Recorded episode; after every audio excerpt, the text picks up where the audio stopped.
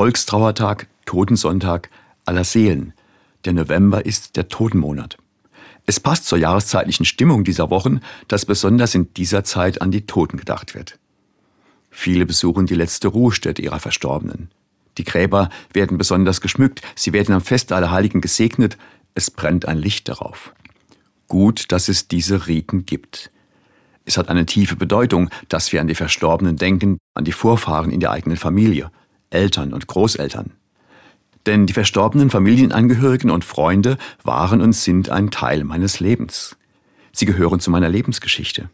Sie haben Spuren in mir hinterlassen. Ich habe ihnen viel zu verdanken. Den Eltern verdanke ich das Leben.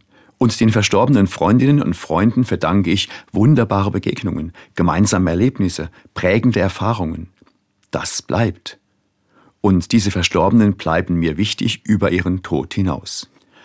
Und deshalb möchte ich ihnen auch weiter verbunden bleiben. Von vielen habe ich die Todesanzeigen oder das Sterbebildchen in einer Mappe gesammelt.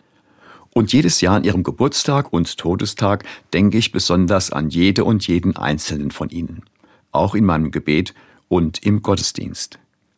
So stehen sie wieder lebendig vor meinem inneren Auge, und ich empfehle sie Gott, der Quelle und dem Ziel des Lebens.